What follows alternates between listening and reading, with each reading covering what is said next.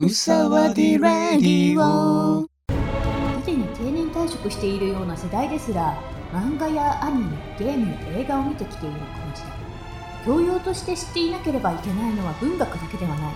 そうサブカルチャーと揶揄されたあの作品もすでに教養の中に位置づけられているのだから。ワディ。うさうさんの名作エンタメ教養講座。この番組は新社会人くらいの人に向けてちょっと昔のものだけれども会社の人たちなどの話題にも出てきやすいアニメ漫画ゲーム映画をご紹介していますはい。今回はゲーム会。ポケットモンスター、金、銀、パチパチパチパチパチパチパチ。えーこのゲームは1999年の11月21日に発売されて、えーゲームボーイカラーで出ました。初めて買ってもらったゲームで、初めて自分でクリアしたゲーム。うんごめん、今日の放送はちょっと長くなると思う。8時間ぐらい。やめてよ10分ぐらいにまとめて はい。えーじゃあ、まず簡単にシナリオを説明すると、主人公の住んでいる町に、うつぎ博士ってポケモン博士がいるのね。えーその博士に、隣町までお使いを頼まれて、草むらは野生のポケモンが寄ってきて危ないからってことで、臨時のポケモンを貸してもらえるわけよ。ほうほうほうほまあ、お使いから帰ってくると、君才能あるねってことで、預かったポケモンをそのままもらえちゃうわけね。うほうしかも、頼まれたお使いは、うん実は世界で初めて発見されたポケモンの卵を持って帰ってくることだったんだけど、ほうほうほうそれももらえちゃうっていうね。ちなみに金銀って一体目って何なの？あなあのねどのまどのモンスター御三家ってやつ？要は。うんうんうんうんうんえっ、ー、とね、ワニの子、日の嵐、ほチコリータ。なんやかんやって旅に出ることになるんですよ。ううんうんうんうんまあ、博士キャラからうんうんポケモンの研究もやってよみたいな。情報を集めてよっていうので、ポケモン図鑑をコンプしたりすることにもなります。うんで、まあね、おなじみのロケット団、悪の組織と戦うことになったり、伝説のポケモンと呼ばれる存在に出会ったり、もう冒険の全てが楽しいわけよ。うんなるほどねプレイしてた人なら、あー、あったあったっていう話を3つほど紹介しようかな。まあね、えー、じゃあ1個目のうんうんうん。あるあるは、うん。あの、ミルタンクのうん。転がるうん。と、海流のうん。破壊光線。もうトラウマです、これは。うんなんで？あのね、うん。ジムリーダーっているじゃん。うんうんいるね。ジムリーダーをうん。倒して順バッジを集めるのが、うんうん。まあ、メインの目的になってきたりはするじゃん。うんうんうん。キーミルタンクちゃんがうんうん転がるっていう技を使ってくるのね。うんなるほど。で転がるっていう技は、うんうん。なんと、あの、技の説明、攻略本を見るとうんうん、体重が重いほど、まあ、ダメージもちょっと大きめになったり、一回出すとうん。何ターンか続く技なのね。おおなるほど。で、その特徴は、うん。ターンが進んで、うん。しかも、あの、命中率的なも意味で、うんうん。外れなければうん、どんどん威力が上がっていく技なのね。うんなるほど。そう。で、このミルタンクの転がるが、うん。えげつい破壊力で、あの、で自分のモンスターが倒されます。で、次のモンスターを出しても、うんうん。どんどんパワーアップ、当たるたびにパワーアップしてるから、一撃でやられます。うん。次のモンスターも一撃でやられます、みたいな、もう地獄みたいな、おおなるほどね。そう、なんかね、異様に難易度が高かったから覚えてる。で、それで言うと、うんうんうん。殿堂入りの時うに、ん。チャンピオンがいるんですよ。うんうんうんうんうんで、このチャンピオンは、ドラゴン族使いで、海竜って、ああカイリュね可愛いよね。可愛い、顔可愛いけど、うん。もうやることえげつなくて、ああまあ そうかもね。破壊光線っていうね、出すだけ出して一旦もう動けませんみたいな。その代わり破壊力えげつないっていうワードがあるのね。俺はね、ちっちゃい時、まあ今も負けず嫌いだけど、うんうん。もう、そのクリアする時にうん、初めてプレイするゲームなのに、うんうん。縛りプレイを自分で始めたのね。もう負けたら電源をセーブせずに切るっていう、もう、なんていうの、敗北を認めないプレイをしてたから、もう何回トライしたかわからん。もう100とかあいったかもしれんっマジかてぐらい、そう、リトライして奇跡が起きて、なんか破壊光線も外れるし、やたら調子ええし、こっちの技はバチバチ決まるし、みたいな。うんうんうんドーパミン、ドバドバみたいな。ドバ脳汁プシャーってなって。ドおーもうなるほどね これがゲームかーみたいな。もうあの時だろうね、多分。えでもそれあれでしょ？結局さランダムの中で奇跡の1回を引き当てたって感じでしょ、そうそうそう。でも、多分、困難を乗り越え、まあ、なんていうの、実益のあるうんうん乗り越え方じゃないよ。だけど、うん困難を乗り越える喜び？なるほど。多分、パチンコとか行く人もこの心理なんだと思う。あーなるほどね。来たー引き当てた俺みたいなね。あー。っていうのが、はい。まあ、ちょっと思い出話もうんうん。混じっちゃったけど、はい。えーまあミルタンクの転がると海流の破壊光線。多はい。分みんなのトラウマだと思います。はい。そうだな、あるあるで言うとね、うんうんこれは多分リアルタイムでやってた人じゃないと味わえんかったと思うんだけど、うんうん。昔のゲームって結構バグ技あるじゃん。あーまあそうだね。まあ最近のもあるけど、うんうん。その最近のはちょっと調べたら、うんうん。もうそのバグ技なんかうん。いくらでも出てくるから、うんうんなんか自分で探す面白みとか、うんうんうん。あんまないじゃん多分ね。うんうんそのネットがそんなに普及してなかった時代、特に、うんうん。あの小学校、中学校の子供たちにはうんうん敷居が高かった時代は、何々のゲームで、うんうん。レアな何々を手に入れるためには、うんうん。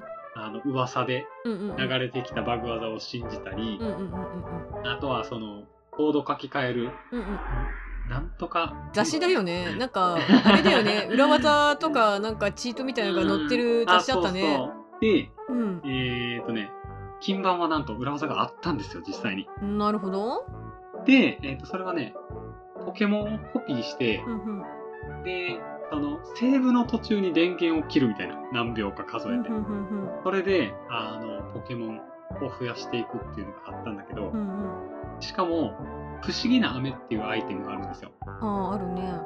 そうポケモンに与えたらレベルが1個上がるってう。いうんね、うん。で結構レアなアイテムで作中にはなかなかないんだけど、うんうん。まあポケモンも慣れてくるとレベル上げとかするのめんどくさいから、うん。うんアメちゃんをあのパクパク食べさせた方が効率良かったりするのね。うんうんうんで、ポケモンをコピーする技をうんうん。応用して、うん。ポケモンに道具を持たせたままうんうん。コピーするっていう、ああの預けながらでセーブして、セーブの途中で電源を切るみたいなのを繰り返すと、うんうんうん。ポケモンを、うんうん。あの、アイテムを持たせた、持たせたアイテムごとコピーするみたいなのができたわけね。ほうほうほうほう。もう今で言うと倫理的には完全にアウトでロケット弾みたいなことやってるなって思うんだけど でね報いを受けるわけですよ。なるほど。やっぱゲームにいいわけないじゃん。セーブ中に電源切りまくるみたいな。まあね。で、うん。ある日つけたら、うんコピーしたはずのポケモンが消えてるよね。しかも あの子供だからさ、うんうんうん自分の中で持ってるポケモンでやっぱ一番強いポケモンをコピーしようとするじゃん。うんうんうんうんうん。でもそのポケモンってなんで強いって愛着持って育てたからじゃん、うんうんうんうんうん最初に始めてもらったポケモンでうんうん逃がそうとしてもうんうん。逃がせたかな？いやなんかわかんないけど、うんうん。もう俺基本的に一番最初に選んだポケモンってずっと最後まで寄り添う、うんうん。あの一緒に連れ添うタイプだったから、だからまあコピー自体は嬉しかったし、うんうん。もうそれ一色で揃ったことは嬉しかったんだけど、電源つけたらあのポケモン消えててえもう泣くよねそれはなんかコピーしたやつも 消えてたってこそう。とあそうなんだ。あのね、なんでだろう。なんで消えたんだろうな。なんかわかんないけど、もういなくなったっていうのすごい覚えてて。ああそうなんだ。うん。そうなんか。ね多分雑誌の名前でゲームラボだと思うんだよね。あ、ゲームラボか。うんうん。調べてくれたの？なんかあそういえばと思ってなんかゲームラボ結局私は買ったことないけどなんかやっぱりクラスの友達がなんかそんな話をしてたなみたいな。あー、まあ、バグ技を選ばれた人にしか教えんとかっていうやつも俺は、うんうんうん。その、コードを書き換える道具を持ってるやつは神みたいなのもあったし、なんかめちゃくちゃ有名なさバグ技だとさなんかまあこれカットしようかね、えー、ゴニョゴニョ。ゴニョゴニョゴニョ。そうなんだ。うんまあね、ズルも、うん。ズルうんうん。の工程を考えたりは楽しい。あまあねでも確かにね、うん。その、ズルしてゲームうん。を進めるっていうのを目的にしちゃうと、もうそれ目的が楽しむじゃなくて作業になっちゃうから、んんんうん。確かになねるとうんうん。面白くない。多分人生全部そう。じゃあ、ポケモンのね、うんうん見どころなんだけれども、うんうんうんうん。一つは、ドット絵がねうん、すごくいいと思う、俺は。あまあ、ポケモンじゃなくてもこれは言えることであはあるんだけど、うんうんうんうんまあ、俺は特に一番最初にやったゲームがゲームボーイカラーのドット絵のやつだから、うなんかね、最近の綺麗なうん。絵のゲームもいいよ。いいんだけど、ドット絵だからこそ、想像が膨らむっていうのはすごくあると思って、あで、特に俺がプレイした時なんか子供だったから、あの、もう無限じゃん、想像力なんか。自分で言うのもなんだけど。で、まあ子供もそのゲームと現実のあの境界線も曖昧なぐらいだから、うんうんうん。もう想像力が豊かなほどのめり込んじゃうっていうか脳内で世界が広がるよね。ああまあね。一応だけどもうその頃アニメやってたでしょ？やってた。やってたけど俺んちは厳しかったからアニメ見せてもらえんかった。なるほど。そういうことか。妙に納得してしまった。うん。でねなんていうの？うん。ドット絵は、うん。あの見えてるけど、うん。その省略っていうか、うんうん最低限のイメージは見せるけど、うん。細かいところは脳内で保管してくださいねみたいな部分があると思うので、うんうんうんうん。結構それって俺なんていうの写真と文学の間だなって思う。あでもねそれはねめちゃくちゃわかるかもしれないよね。なんか、なんだろう今みたいな 3D になる前の例えばまあうん。ドラクエだとか、FF とかっていうのも結構そういう部分あるかなと思っててうんうんうんうん。であの頃って、だね。なんかリアルな絵じゃなかったから例えば、二次創作的ななんか同人誌だとかあとはなんか公式でねなんかそういうのを出したりとかでみんなでイメージを保管していくっていうのがあったと思うんだけれどもうん、今ぐらいリアルになっちゃうと隙間がないよね。そうそう。二次創作はあるけどそれでも昔ほどそれにいいなって思わなくなったっていうか。二次創作最近のものも、うんうん。結局完成形はじゃあってなると原作になっちゃうじゃん、うんうん完成されすぎてて原作が余白がなくてね。でも昔のドット絵の、それこそファミコンのドラクエだったうんりうん。にすると、うんまあ、ドット絵だけれどうも、ん。まあ形は確かにあるけど、多分みんなそれぞれ頭の中に描いてる勇者像とか違うよね多分。ねそうだね。でイメージしてるのが。か例えば家とかにしても、まあ、世界の外側がきっとあるんだろうなって思っててなんかこれは記号であって、まあ、うん。家があるけど例えばうん。この一つの町に3軒しかないとかだったりするじゃん。あ確かに確かに、ね、そうそう。でもなんかそれは記号だからそういうもんであってうん。実際にはもっとあるかもしれないっていう想像力が働いたけれども、最近のうん。オープンワールドのやつだと例えばうん10件ありますって言ったら、あまあ10件なんだろうなって思うなみたいな。ちゃんとあるもんね10件ねそうそうそう。入れない家があんまないみたいなまあね、そうそう。で、なんか NPC も昔より、だからね、量はあんま増えてないんだろうけど、なんか妙にリアルだから、むしろちょっと人口の少なさが気になるぐらいのレベルだよね、みたいな。まあゲームもねそれジレンマだろうね作れば作るほど世界観は狭くなっちゃうみたいな、ね、あ、まあね、そうだね。想像の広がりがないからね。じゃあ次はねうんライバル、うんうんうん。あのポケモンシリーズさ大体最初にライバル出てくるじゃん、うんうんうん。で赤バージョンだとうんうんうん。あのまあ爽やかなうんうん幼馴染かなんか忘れたけど、うんうんいい感じのライバルでうん切磋琢磨って感じだけど、うんうんうん。金版はねライバルねすげえ嫌なやつなんだよね、あ、そうなんだ。へえ。そうねポケモンも普通に盗むしね 博士に。ポケモンを主人公はもらうじゃん。うんうんうん。でライバルは盗むしね普通に、で結構いびつな心をしてるのねライバルが、でその吐くセリフも結構ちょっとうんうん。あーってうんうん。なんかあったんだろうなって感じで。でたた例えば俺は弱いやつが大っ嫌いなんだよ。ポケモンだろうがトレーナーだろうがみたいな。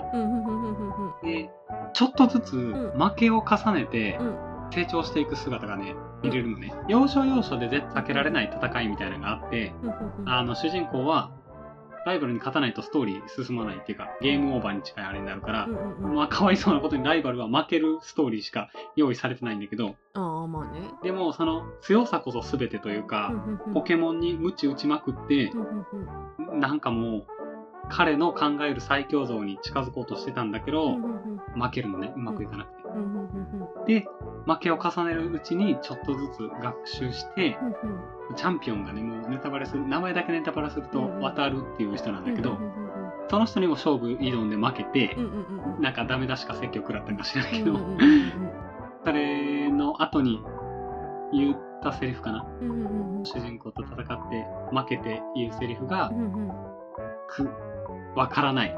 あの、渡るってやつが言うように、俺にはポケモンへの愛情が、信頼が足りないから勝てないってのか、何のことだかわかんないとかね。ほーで、最後また戦う機会があるんですよ。最後の最後に。で、それもまあ勝っちゃうんですよ、主人公が。うん勝つしかないから。あまあね確かにねそしたら、確かに俺の負けだ。うんそれは認めるよ。だけど、これで終わりじゃない。いつか最強のポケモントレーナーになってみせる。こいつらも俺についてきてくれるからな。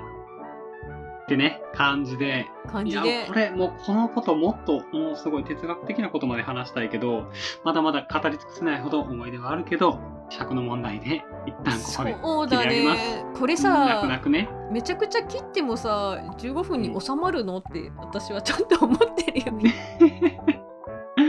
そうね。もうこれに関しては今撮ったけうど、んうんうん前半後半で切るうかん、うんうん稼ぐっていう意味でもね。うんうん。か、もう、ちょっと撮り直すか、削って。俺も、あまあね本当に、そうだね。下手くそじゃん、話を削るのが。あまあだからガンダムの時さ一回撮り直してるからしょうがない。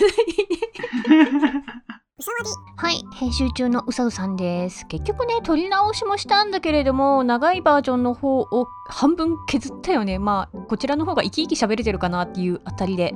ただね長かったので今回コマーシャルはなしでいきなりエンディングに行きます今回の有料部分では調和の時報だとかの電話をして混戦をするよっていう話から、あとはね、なんかおもちゃだったりとか懐かしの話にちょっと移行してるみたいな内容だったりとか します。懐かしいシリーズね。そう懐かしいシリーズ。うんうんうん。まあねでもねまだまだ始めたばっかりのチャンネルだから課金していただくよりも課金していただくよりも、うん。拡散の方が嬉しいです。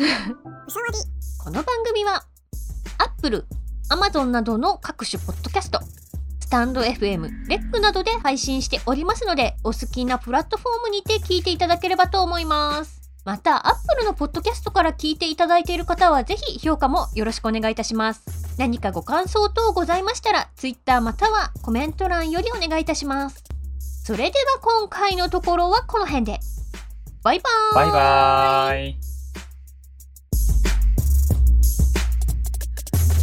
俺がフリーザな世界制覇ワディの理解者つなぐ決定だつぶやいた対価成果過去最多例の神社参拝者個性派のダイヤ開いた扉出会ったゴリラここが遊び場ガチの楽しさ踊ったゴリラ戻った持ち場奴の残りが消える瀬戸際帝王ありのままにつぶやき割り王のねじ巻きあらびと神平洋バカ騒ぎ常連たち愛を感じらられなきゃ無価値ファイト。この街なら的なし焼き芋。ねじ込んだ意味はなし。清掃。なあの子ともう一たり最後。見取り出した猫じゃらし